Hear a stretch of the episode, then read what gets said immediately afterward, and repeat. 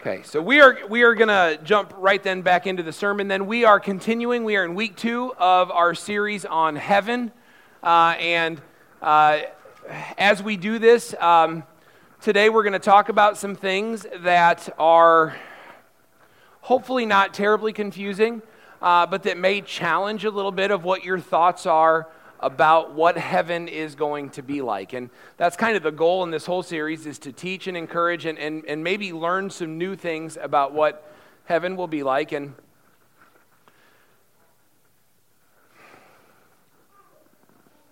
the thing is this for those of us that are Christians, we are going to spend forever on the new earth in the new heavens and new earth. And, and we're going to spend forever. Forever, if you've ever really thought about that, like I am, I am 41. I am 41 years old. Okay? Some of you are thinking, Matt, you can't possibly be that old. I know. but I am. Some of you are thinking, Matt, you can't possibly be that young. I got three kids. And so it ages me. Um, but they're lovely. Um, Anyway, here's. You can't see Aubrey, but she was giving me a look. Um, but, but so I'm, I'm 41 years old, and there are moments where that seems to have been a really long 41 years. And then there are moments where it's just gone by in the blink of an eye. And so I don't know how old you are right now, and I, I don't know what your perspective is on how quickly time moves. I think for some of us it just goes so fast, and for others it seems to drag, and it just depends. But I want you to think about this. Um, however old you are, uh, if you're at the beginning of your life, if, if you're like me and, and in the middle, or some of you, you might be getting towards the end of it, um, it is a pittance. It is nothing compared to what eternity will be. Eternity goes on and on and on. Uh, the, the, the songwriter uh, that, that, wrote Amazing Grace, you know, um, in that, that one verse, the third verse coins it this way When we've been there 10,000 years, bright shining as the sun, we'll have no less days to sing God's praise than when we first begun. Because 10,000 years in heaven won't diminish the time that you have left. That's the idea of eternity. When you are there 10,000 years, it's not like that's 10,000 years off of your stay. That's 10,000 years, and then you still have eternity to go after that. And it makes no rational sense to us because we're not wired to think that way. We're not wired to think that way because everything here on this earth is temporal, it's temporary. It's the way that we experience everything. We have kids, and what do we do when we have kids? We, we love the fact that we have kids, but we can't wait until they sleep through the night. We can't wait till they sleep through the night. And then there's this point where we're like, okay, well, we really want them to get to school because when they go to school, everything will be easier, right? And then we just, then they get to a certain age, we're like, slow down, it's going too fast. And then they leave the house and we're not sure what's going on. I mean, like everything happens. We're wired to think in the temporary. But when we get to heaven, this is an eternity. It doesn't ever end, it never diminishes, it never stops, it just goes forever and ever. And for some of you, you hate that idea. See, some of you, that excites you, but for, for others, you think about heaven going on and on forever, and you're like, oh, what's that going to be like? Especially because when I ask you to think of what, what heaven's going to be like for you, you, you kind of close your eyes a little bit and, and you think of uh, white, fluffy clouds blue skies. You got a harp in your hand. You're going to strum on the harp. It's going to be a church service that never ends. And some of you love church services, especially when they go really long. And you're like, so today we're going to practice for heaven today. That's not true. Anyway, uh, but, but that's, how we, that's how we think of it. And so we think, oh, this is going to be the worst thing ever. But what we don't do is we don't understand that heaven is going to happen on the new earth. Okay? Heaven is not going to be necessarily what you've been led to believe that it's going to be like. Heaven is going to be something far, far greater. In fact, I put a little chart on, on the back of your bulletins uh, that, that will maybe talk a little bit about what the, the old earth, the, this earth that we're in, what we think about heaven, and then what the new earth is going to look like. But here's the thing I'm going to tell you it's going to be great. Let me read to you a little bit uh, what Randy Alcorn writes, uh, theologian writes in his book about heaven, just this, this little snippet.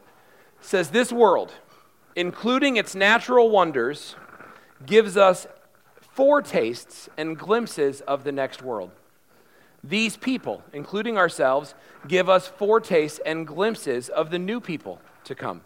This life, including its culture, give us foretastes and glimpses of the next life.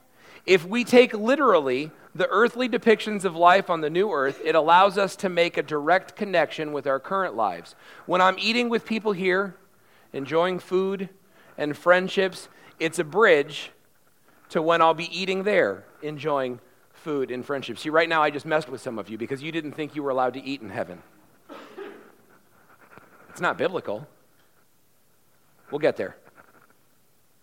The Grand Canyon, I'm sorry, every joy on earth is an inkling, a whisper of greater joy. The Grand Canyon, the Alps, the Amazon rainforests, the Serengeti Plains, these are rough sketches of the new earth. One day, one day we may very well say that the best parts of the old world were sneak previews of the new one. Like a little foretaste, like licking the spoon of cake batter an hour before the cake is ready. It's a foretaste of what's to come, something good that points to something grand. All our lives, we've been dreaming of the new earth. Whenever we see beauty in water, wind, flower, deer, man, woman, or child, we catch a glimpse of heaven. Just like the Garden of Eden, the new earth will be a place of sensory delight, breathtaking beauty, satisfactory relationships, and personal joy. Listen to me. What you think of when you think of heaven is a big deal because it's something that we should look forward to. It's something that we should be excited about. It's something that when the prospect of death, when the prospect of death rears its head, it shouldn't scare you away. Because for us Christians, what awaits us for eternity, that is something that never ends, is so good. It's uncomparable. It's better than we've been led to believe. And the reason that we're confused about this, I'm going to remind you, we talked about this last week, and, and if you missed out, you can always tune in online and, and check it out. But the reason that this is problematic for us is because Satan uh, is the father of lies. Remember this in John 8 44. He has always hated the truth because there is no truth in him. And when he lies, it's consistent with his character, for he is a liar and the father of lies. Remember, uh, the King James Version says it this way When he lies, he speaks his native tongue because that's what's in him. And one of the ways that he lies, okay, is he spoke terrible words of blasphemy against God, slander against name, and his dwelling. His dwelling is simply heaven. Heaven is just the fancy words that is this is where God resides. And so Satan has always been in the business of lying to you, of, of trying to steal from you, and one of the ways that he does that is he paints heaven. He's gotten us to believe that heaven is a bleak outlook, that heaven is the absence of anything terrible. But it's nothing exciting that we should desire. But I'm going to tell you, um, it is the best of everything. And that's what we're going to see as we, as we really open this up a little bit today. So let me just tell you this before we, we jump further into Revelations. You've never seen it the way it was meant to be. You've never experienced it the way it was supposed to be. Like you've never met a man or a woman or a child that was the way that God intended them to be. I think about my best relationship here. Okay, and that's, that's my marriage relationship, my best relationship, my marriage relationship, and then the things that flow from that, my, my, my children and my parenting relationships, and, and they're good. And that's the best I know. But it's not what God intended it to be. And I've, I've never seen animals the way that God intended them to be before they were marred by sin. And I've never seen nature the way that God intended it to be seen before sin entered the world and decay started breaking things down. I've not experienced that. But even in the midst of that, here, here's the thing I want you to know is I see a lot that pleases and excites me. I see a lot of things that give me joy and pleasure and excitement and that cause me to feel love and contentment and this peace that I can't even possibly begin to imagine. I see all of that. There is so much that moves me to worship. And if there is so much that moves me to worship, there's so much that pleases and excites me, there's so much to love on the wrong side of heaven. If I can find that much to love in kind of the smoking remains uh, of a world that is in death and decay, then can you begin to imagine what it will be like when it's resurrected to what it was supposed to be? When, when all of the wrong is wiped away and only what's left is, is the best of everything, but not the best of everything in a way we can imagine, the best of everything in the way that it was always intended to be by God. See, even now, when we talk about this, our vision is short sighted. Because I say, well, we're going to take away everything bad and we're going to leave the best of everything that you can imagine. But the best of everything you can imagine is broken and run down. It's like going to Disney World, the happiest place on earth, and you're walking through Disney World and all the good rides are broken. You're still at Disney World. It's still not a bad day. But it's, it, it's, it's not the best. Uh, that's probably a terrible example. I've never been to Disney World. I hear it's awful. It's hot and there's lines. But no eye has seen um, or no heart has imagined the beauty that God has stored. It's not because we can't it's, it's not because it's not familiar, but it's because we've just never seen it the way that it was intended to be seen. And, and, and I think that if we start to understand that, it'll change the way we view eternity. It won't be something that we're ho hum about, but frankly, it'll be something that we're excited to get to. And when we're excited to get to it, listen, I, I'm, I'm not suggesting that anybody here get like crazy and start doing really dangerous, risky things just for the sake of really dangerous, risky things. But I am saying this if I really understood what heaven was going to be like, I would never live life afraid. Because what's the worst thing that could happen? Well, Paul said the worst thing that could happen is I survive and keep on living. Because the best thing that could happen is that I am in this glorious heaven with the Lord, and it's perfect and it's beyond imagination and it's so good. And so, if we really understood what heaven was like, we would really, I think we would stop living life afraid. And we would sell out and we would understand. And we'd stop living for retirement. We'd stop living for when the kids are out of the house. Or we'd stop wishing we could relive when the kids were in the house. And we'd stop living that way. And we would start living sold out for the gospel because what's coming is so good and it lasts forever and it never ends. Okay? So, all right, we're jumping in here. Let me read for you uh, Revelations. There's Bibles in the, in the chairs in front of you if, you if you want to look at one of those. But Revelation 1 through 7, and we're going to talk about this new heaven uh, and new earth. So here we go.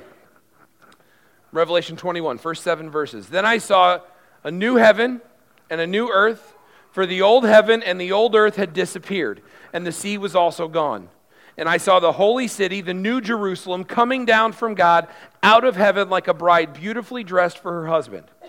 I heard a loud shout from the throne saying, Look, God's home is now among his people. He will live with them, and they will be his people. God himself will be with them. Okay, there's a lot of emphasis there because that's a ridiculously huge deal. I'm going to we never get through Scripture because I always feel like I have to stop and tell you something. But the fact that, that we read that three times, that they're saying, look, God's home is now with his people. God will dwell with his people. God's now with his people. The reason that's so big is because God's always been separate from us. Because we're broken and sinful. You know, we laugh about it sometimes that Matt always says we're broken and messy. Uh, we are. We're broken and messy, right? Because this, we're, we're stuck okay? But, but by the grace of God and the cross of Christ, we are then renewed. But, but God's home has never been with us, not since the garden when He walked with Adam and Eve. God has never been with us. In fact, what we used to have to do in the Old Testament, we used to have to go to the temple. If I wanted to be where God was, if I wanted to experience God, I'd have to go to the temple. I'd have to bring a perfect, spotless lamb or a sacrifice of some kind. There would have to be the slaughtering of the sacrifice so that the blood would cover my sin metaphorically, and I would be able to then enter into God's presence and have this relationship with Him. That's how it worked. That's why, that's why for all of the festivals, everyone had to travel to Jerusalem where the temple was. But then Christ comes and he says, No, no, no, now you can enter into God's throne room anytime you want by the blood of Christ. You can now have direct access to the throne room of God. It's better. It's better. You came today, nobody had to bring a sacrifice, nobody brought a lamb, right? Nobody's out there doing some nasty stuff, right? We just could come because we have direct access to the throne of God. But this now, this is even better because this is what we read in Revelation 21 it says God's home is actually now with his people. I heard a loud shirt, uh, shout from the throne saying, Look, God's home is now among his people. He will live with them, and they will be his people. God himself will be with them. He will wipe away every tear from their eyes, and there will be no more death, or sorrow, or crying, or pain. All these things are gone forever. And the one sitting on the throne said, Look, I am making everything new. And then he said to me, Write this down, for what I tell you is trustworthy and true. And he also said, It is finished. I am the Alpha and the Omega, the beginning and the end. To all who are thirsty, I will give freely from the springs of the water of life. All who are victorious will inherit all these blessings, and I will be their God, and they will be my children. There is something grand that happens there in that moment. Okay? And so there's a couple of questions that we have about what will this new earth be like. Okay, and, and uh, I'll remind you that if you've got questions, that we don't answer today about the new heaven and new earth, uh, what that will be like, write them down and throw them in the box out there in the lobby. Uh, if you've got questions from last week that I didn't quite answer the, the way that you wanted me to, write those down, throw them in the box. We've got a lot already. But Vince and I will be doing podcasts on Tuesday. Uh, they'll be live every, uh, uploaded on Tuesday, and so you can download those, listen to those, and we'll answer some of your questions that, that we didn't get to. We've already got a few uh, that people have asked, clarifying some things from last week or just asking other questions that, that we didn't address, and we're going to look forward to answering those. So don't forget to write some of those down. But one of the big questions that comes up that people ask that, that we want to answer, uh, because it was common, was what, with the new earth, will it be another Eden? Okay? Will it be like we've gone back to the garden? And a lot of people, when we say, well, there's going to be a resurrected earth, a new earth, their first thought is, well, it'll be just like it was in the Garden of Eden, because that's what the world was like before sin entered. Then it's been broken since then. And now that sin is going to be gone for good, God says, I'll wipe away every tear. There'll be no more sadness, no more sorrow, no more death, none of those things. Uh, I will be with you. You will be with me. I will be your God. You'll be my children. Everything's going to be right. So we assume that what's going to happen is we're going to go back to this Edenic state, this state like it was in Eden. And, and there's some scriptural basis for that. So let's look. Isaiah 51 3 says this The Lord will comfort Israel again, having pity on her ruins. Her desert will blossom like Eden. Her barren wilderness will be the garden of the Lord. Joy and gladness will be found there. Songs of thanksgiving will fill the air. This is the text very clearly talking about the new heavens and the new earth. And we, we read the word Eden. Her desert will blossom like Eden. And so it's fair to say that, that there's at least some inkling, in some way, the new earth will be like Eden. We keep going. Isaiah 35 1. Even the wilderness and desert will be glad in those days. The wasteland will rejoice and blossom with spring crocuses. I don't know what a spring crocus is, but I'm imagining it doesn't easily blossom in the desert. Is that a true statement for those of you that know? You don't know either because nobody's. Then, yes, that's a true statement. You don't know, so you can't tell me I'm wrong. That doesn't normally happen. There. Ezekiel 36, 35, again, clearly talking about the new heavens and the new earth. And, when I bring you back, people will say this former wasteland is now like the Garden of Eden.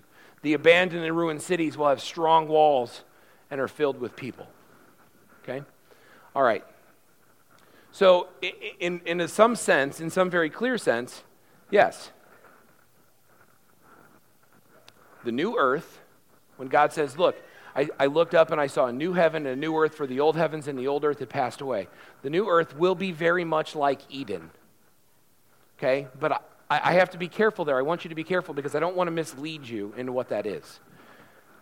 Okay? When I say that the new earth will be very much like Eden, I don't mean that we're going to reboot everything.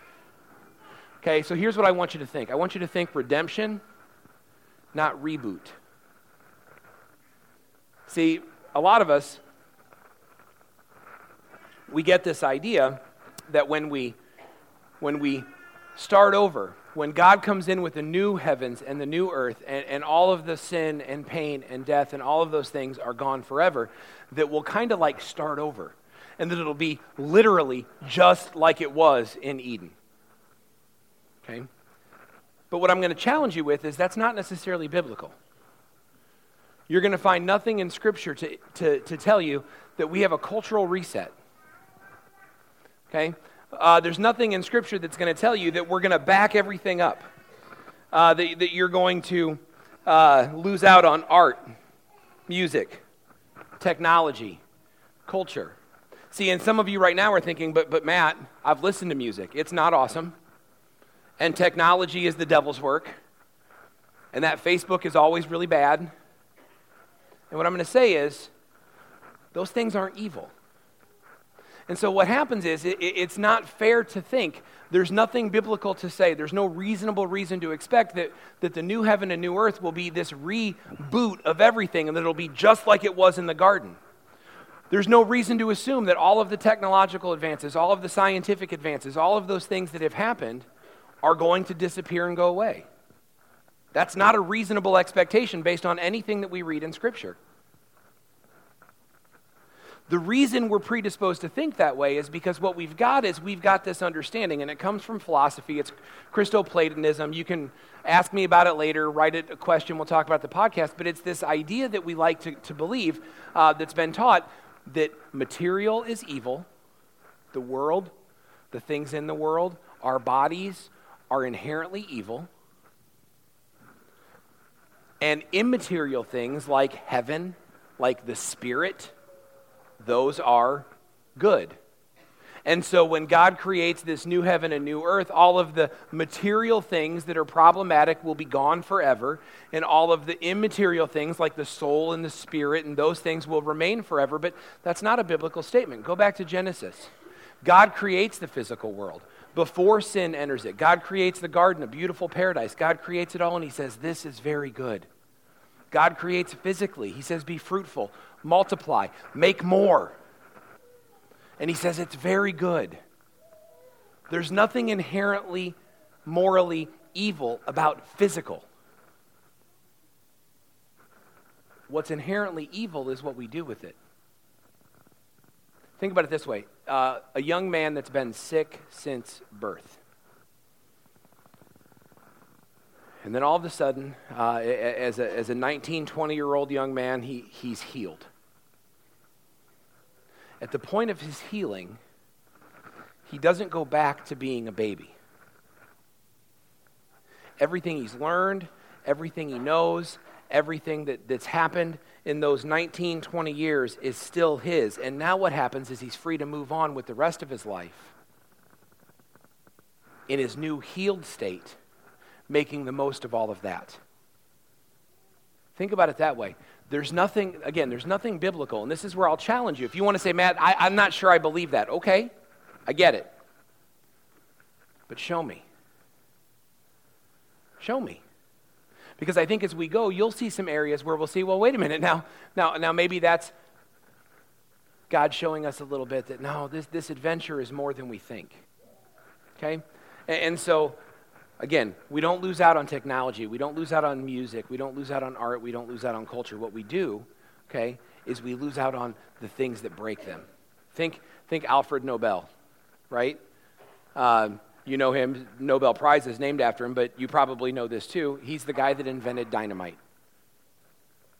Invented dynamite because he wanted quick ways to move rock to build roads to connect people. And then somebody took that morally neutral invention of dynamite that was designed to move rock and build roads and connect people, and they used it for evil. Dynamite itself isn't evil. People that use it are. And so when we get to the new earth, all of the things now that we're like, well, these are advances. You know what? Some of you are predisposed to think they're evil, but church, here, this, there's a lesson for us here. It's not our job to bemoan how bad things are, it's our job to redeem them. Like some of you have a really hard time with rap music. I could ask you to raise your hand. Raise your if you, if you have a really hard time with rap music, because we've talked about this. Um, or, or, or, you could raise your hand. I've, sure. But here's the deal there's nothing inherently evil with rap music. In fact, there's a whole uh, there's a whole circle of Christian worship rap music, and you're like, well, I don't, I don't see it, I don't get it. You don't have to. But what's happening is that's being redeemed in a way for the glory of God. And can I tell you this? Oh my goodness, this, you're going to hate this. I'm convinced that there will be Christian rap music in heaven.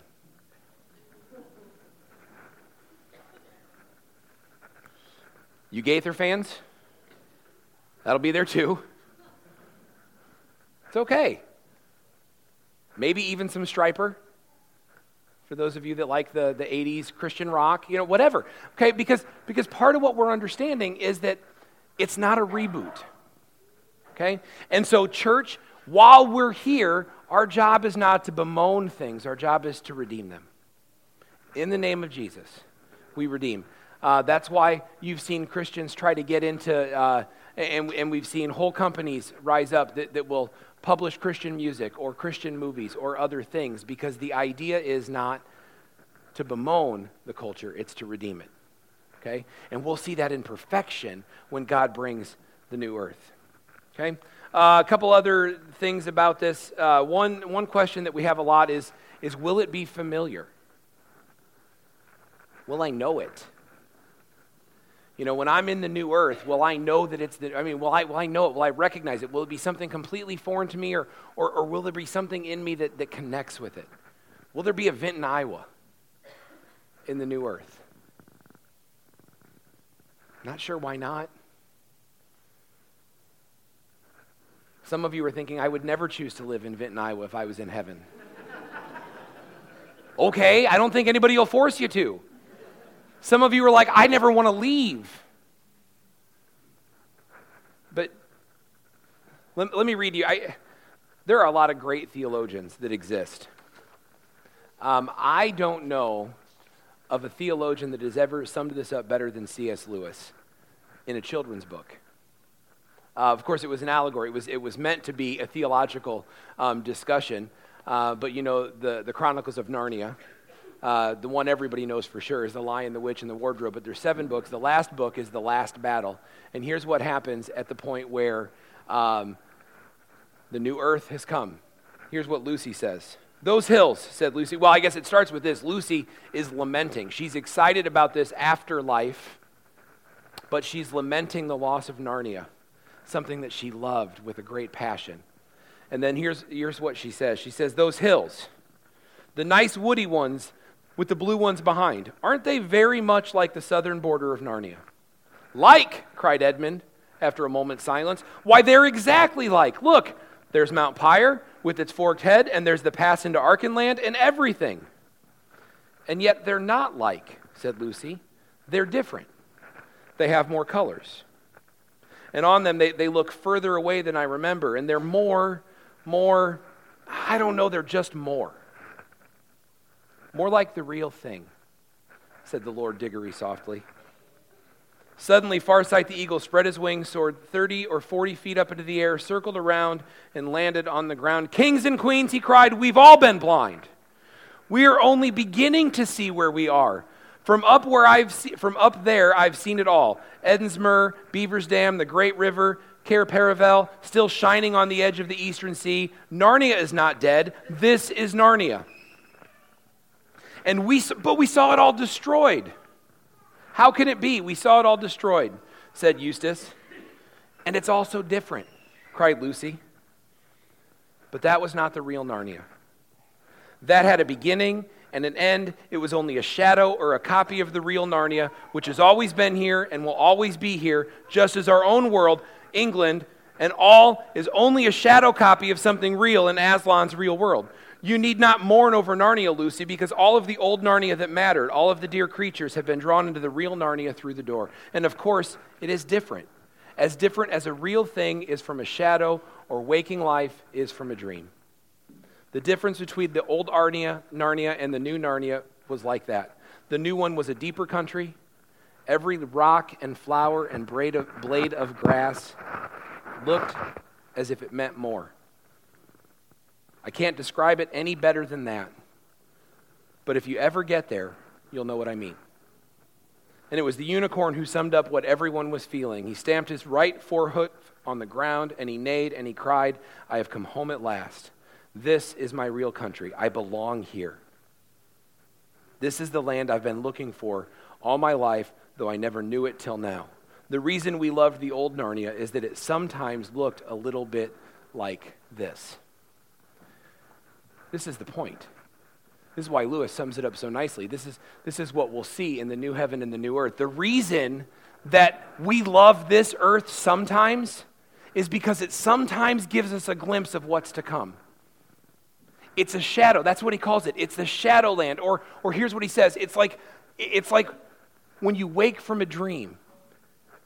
Except, you know how that is, right? When, when you wake from a dream and, and it's fleeting and you try to remember what was in the dream, like you try to remember, you try to write it down, you try to hold on to it, you try to kind of rationalize what was in the dream, and you try to kind of, if you're like my wife, you like to try to explain it to your husband while he's still sleeping a little bit. And you're like, here's what I need you to know about the dream. And I'm like, ah, it's a dream. It was great. Um, but it's gone like that. That's, that's part of why Carrie has to download it so fast, especially if it was a good dream. She has to download it so fast because it's fleeting and it disappears. And unless we talk about it, unless we remember it right away, we won't really grasp it in a second. It's like that, except it's different. This is the dream. Okay? And it points to something. It's like a shadow of something that's going to be so good. Yes, it'll be familiar, but it'll be better. Everything that your heart has ever longed for, everything that has ever stirred you. And some of you, I mean, let's be honest, if you're like me, you're boring. I mean, I am boring. I don't hunt, I don't fish, I don't hike, I've never been skiing. You're like, hey, Matt, you want to go sledding? And I'm like, why? Are you mad at me? like, I don't like that stuff.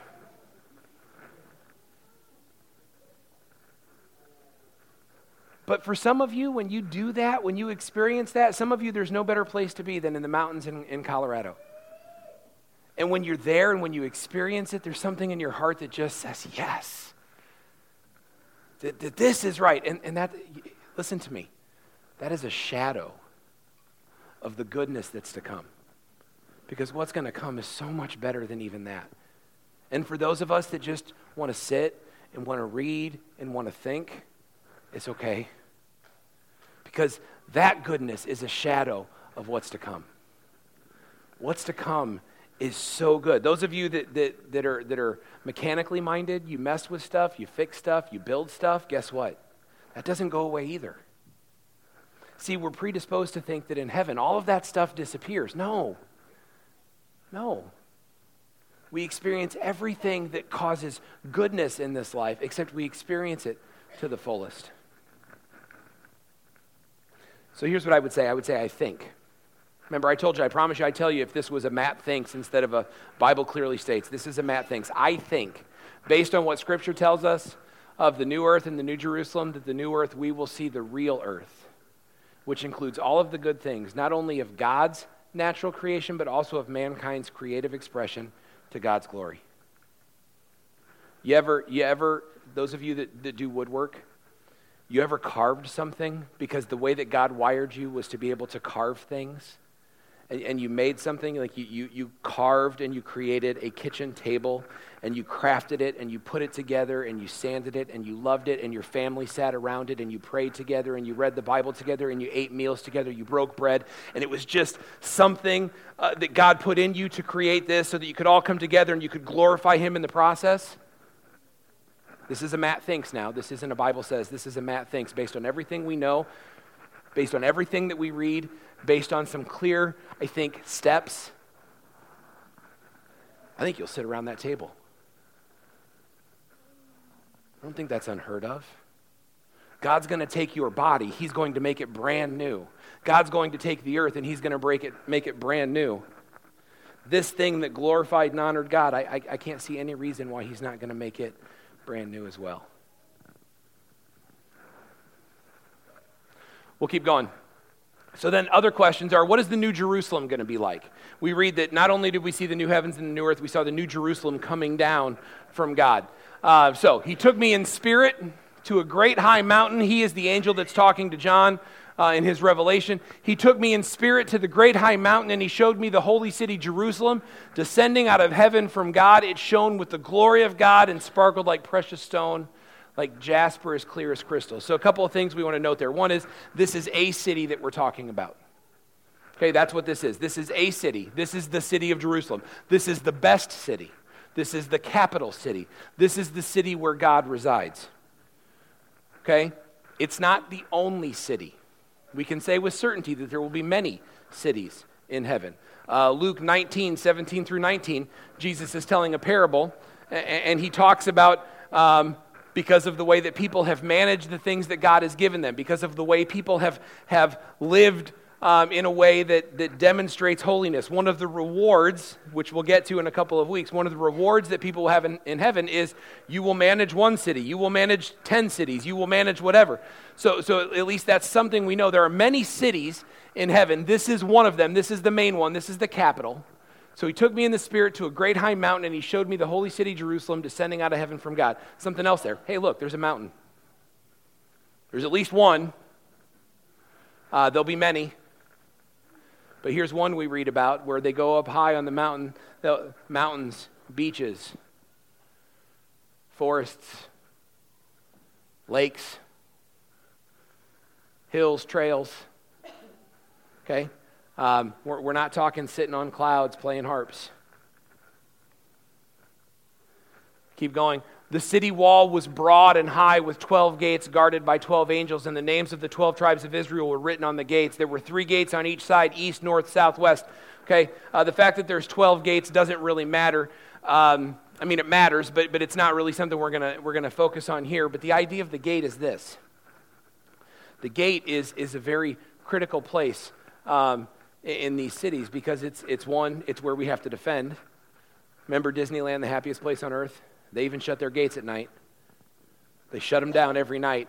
We're going to read here in a couple of verses that these gates, they never shut, they never close because there's never enemies at the gate. There's never enemies coming in. The gates are always wide open, and there's 12 of them, easy access to this grand city. And the fact that the gates are always open, that anyone can pass through, Anybody here a Monty Python fan? I just had the image of the Black Knight. None shall pass. Here, everybody's in. There is no exclusivity here. In fact, the open gates, um, th- this speaks like, like everybody is welcome. There's no hierarchy.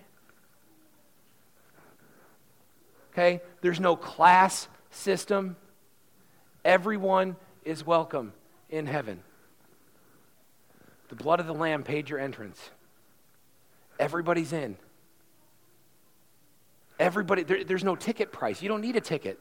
You can come in this grand city and you can explore everything there is to explore. Why? Because Jesus paid your way in. The fact that you are in the new heaven suggests that you have free access. The parks, the museums. Yeah, I think there'll be museums. The beach. Whatever there is to offer, the restaurants, the concerts, you name it, whatever there is to offer, I think everyone will be free to enjoy it. Why? Because the gates are never shut. And we continue. The angel who talked to me held his, in his hand a gold measuring stick to measure the city, its gates, and its wall. When he measured it, he found it was a square, so it looks like a big cube. Um, its length and width and height were 1,400 miles each way according to the human standard. Now, here, here's, here's where some people say, well, you know, I mean, is that literal? Is it figurative? Is it metaphorical? I don't know. I mean, the author goes out of his way to say, according to the human standard that the angel used. So if the author is going to go out of his way to say this is what it was, according to the human standard that the angel was using, I'm not sure what point there would be for that for something metaphorical. 1,400 miles in length, width, height, and we're looking at this thing. You know what that equals? That equals a city. Now, this is one city, the grandest city, but a city that stretches from California to the Appalachian Mountains, from Canada to Mexico. A city, okay, that would be 10 times bigger than England. That's right. 40 times bigger than London. I mean, this is a grand thing. Okay? And, uh, well, let's just keep going here. There's a lot to get through and not a, a ton of time. So the wall was made of jasper. Uh, and the city was pure gold, as clear as glass. The wall of the city was built on foundation stones inlaid with 12 precious stones. The 12 gates were made of pearls, each gate from a single pearl, and the main street was pure gold, as clear as, as glass. The capital city is bathed in opulence. This is God's city. And, and, why is it bathed in opulence? Why? Well, look at this next thing. Because I saw no temple in the city, for the Lord God Almighty and his Lamb are its temple.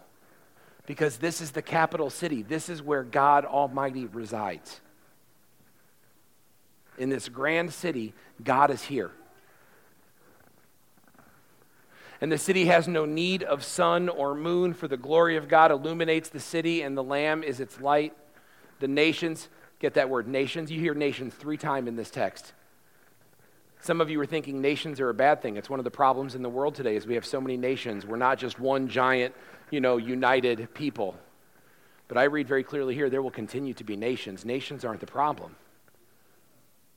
But as a redeemed people that will still have differences, but it, it, it'll all be good and it'll all point to the beauty and majesty and wonder of Jesus Christ. So the nations will walk in its light. Its gate will never be closed at the end of the day because there's no night there. So here's the deal, right? In the capital city,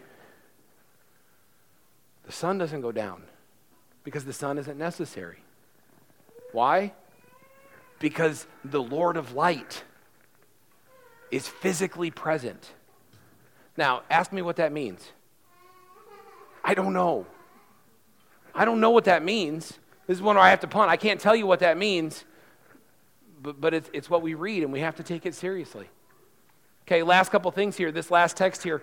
Then the angel showed me a river with the water of life, clear as crystal, flowing from the throne of God and the Lamb. It flowed down the center of the main street. On each side of the river grew a tree of life, bearing 12 crops of fruit with a fresh crop each month. The leaves were used for medicine to heal the nations. And so we read this, and, and we're reading something here that coming directly in the capital city, coming directly from the throne of Jesus where the Lamb is, where Jesus is, this river of life flows. And this is the river now that God has offered. He offers when you overcome, you can drink freely from the river of life. And next to it is this tree of life. By the way, that's the same tree. Something you have to understand theologically this is the same tree that we read about four times in Genesis 2. The tree of life. It's the same tree. We read about it again in Revelation 2.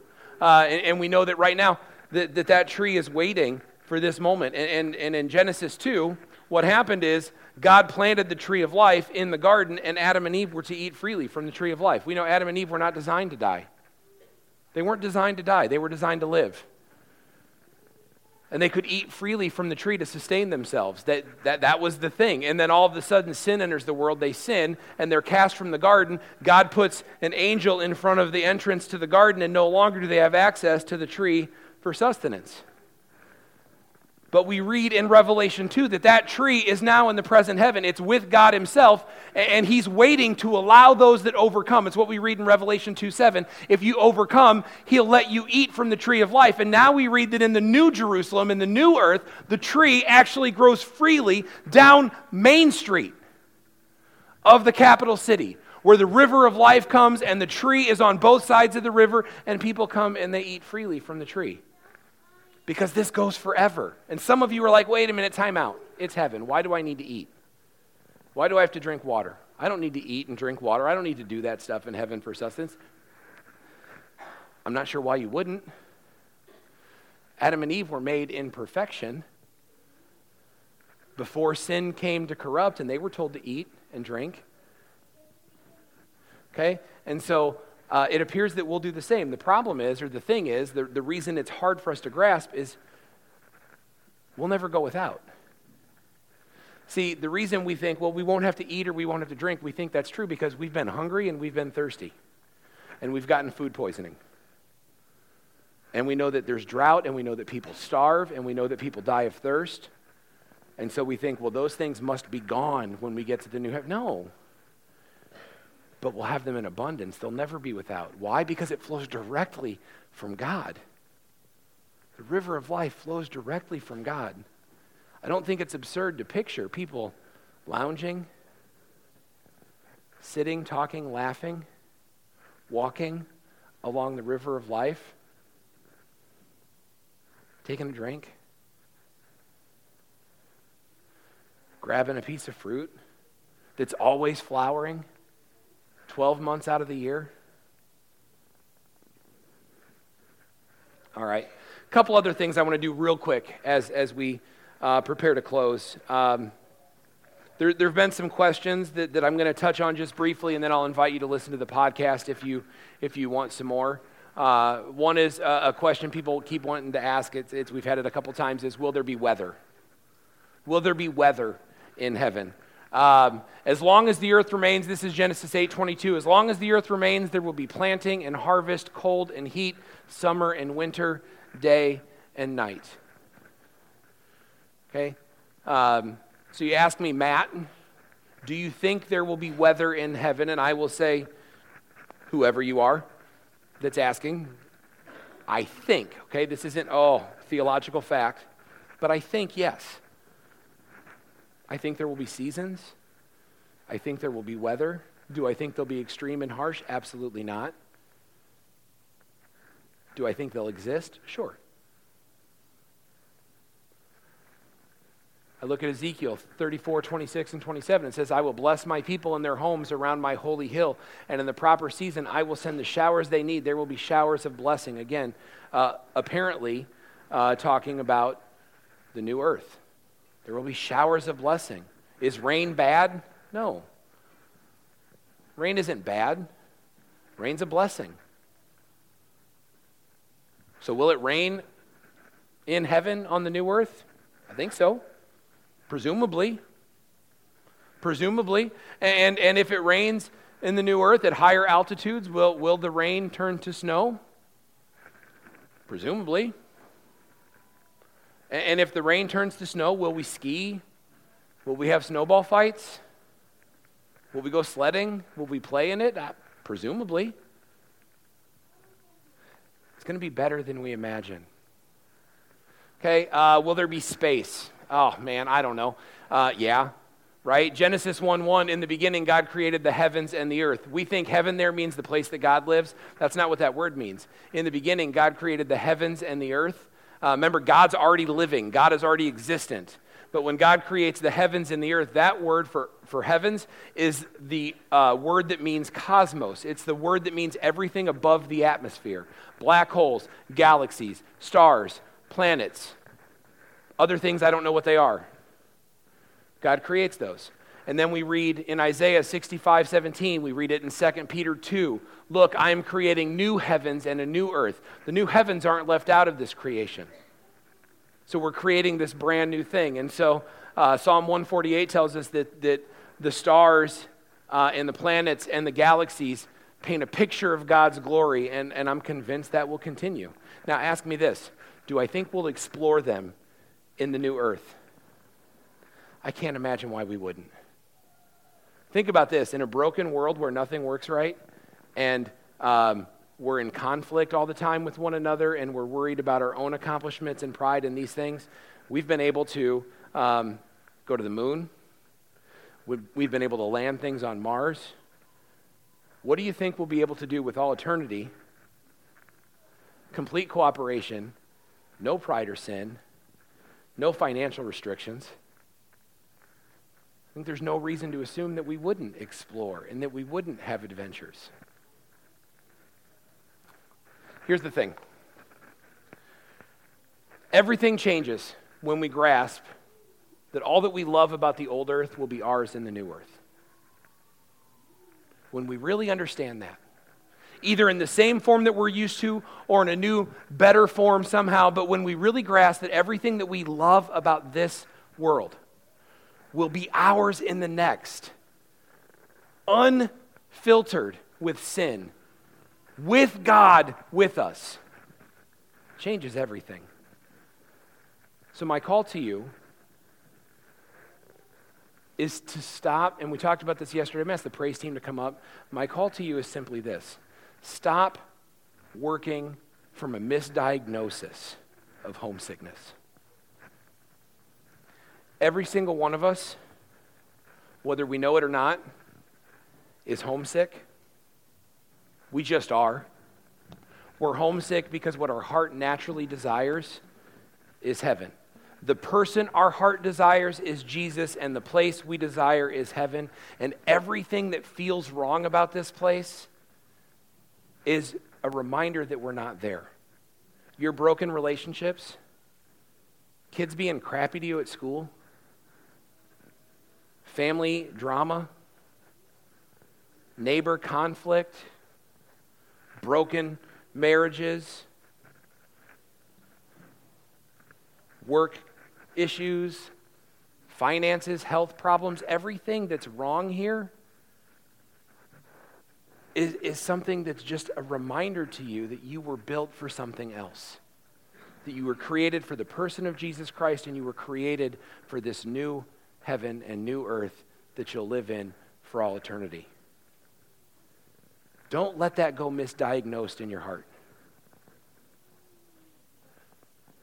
Because the excitement of an affair will not satisfy. The glimpse of passion on the computer screen isn't what your heart is longing for. That stuff that you might buy that will push you deeper into debt, that's not going to make your heart happy. None of that stuff satisfies. That's all a misdiagnosis of what your heart longs for. And if you really understood that, then I think we would tackle this life differently and we would be so excited about what's to come. So here's what's going to happen I'm going to pray for us. We're going to ask the ushers to come forward and collect our offering. Uh, as they do that, praise team's going to sing for us a song that tells us about this is my desire. And as we sing this or as we listen to them sing this, I want you to meditate. I want you to think about what is it that your heart really desires because you were made for heaven. Okay? If you're visiting with us today, remember you are under no obligation to participate in the offering. This would be a great time to drop that uh, welcome sheet off in there. Um, but why don't you pray with me? Heavenly Father, God, we love you and we praise you and we thank you for the good and gracious God that you are. We thank you for loving us. We thank you for caring for us. We thank you for creating us passionately and purposefully for a life in eternity with you. And God, while we, uh, uh, while we enjoy the beauties of this life, God, we know that there'll be a point in time where we will be able to look around and say that creatively speaking, you were just getting warmed up. And God, that, that should drive us with passion uh, to be able to spend an eternity with you in a place that you've created for us. God, we love you and we praise you and we thank you. Amen.